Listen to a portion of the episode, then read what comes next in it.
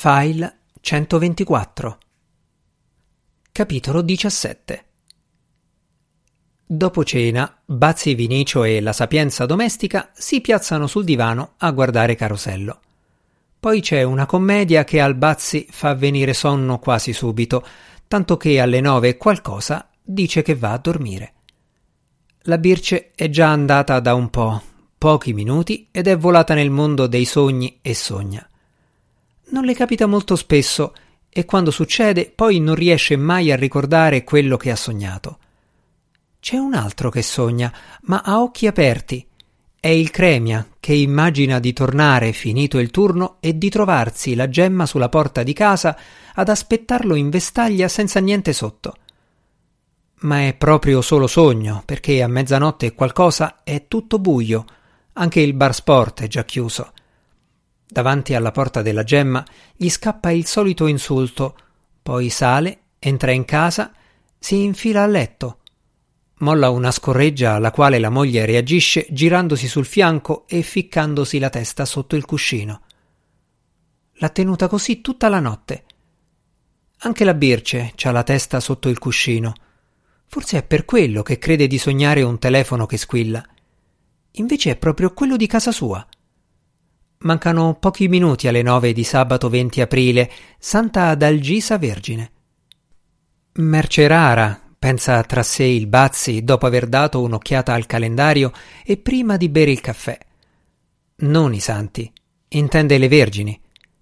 Poi va a farsi la barba perché l'impiegatina del divano ha la pelle delicata.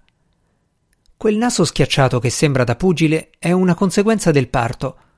La suora se n'è fatta una ragione fin da ragazza, anche quando la prendevano in giro, non se la prendeva.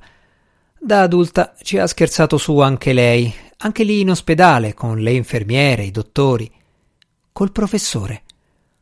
Non ha scherzato però quando verso le 8.30 di sabato 20 aprile è andata a chiamarlo per avvisarlo che a suo giudizio, nella camera numero 8, le cose non vanno tanto bene. Il professore non le ha nemmeno risposto, si è mosso di scatto, conosce quella suora col naso da pugile, sa che ha un'esperienza di malati che nemmeno certi dottori.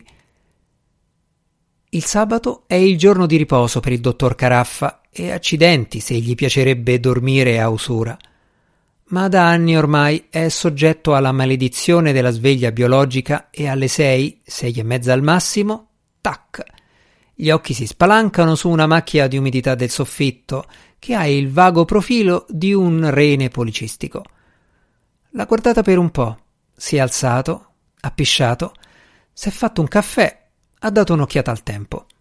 È sereno. Ha annusato la piacevole aria che sa di lago. Si è sfregato le mani in previsione della bella giornata che lo attende. La sera prima, la donna che frequenta da tempo, che abita in un paese sulla sponda opposta del lago e che non sposerà mai per la ragione che è già sposata, gli ha telefonato che il marito, rappresentante di commercio, starà fuori per l'intero fine settimana. Dopo aver cincischiato un po' in giro per casa, ha guardato le ore. Quasi le otto e mezza. Si è vestito di tutto punto, cravatta compresa, regalo di quella della sponda di là, anche se di riposo il dottore è pur sempre il dottore.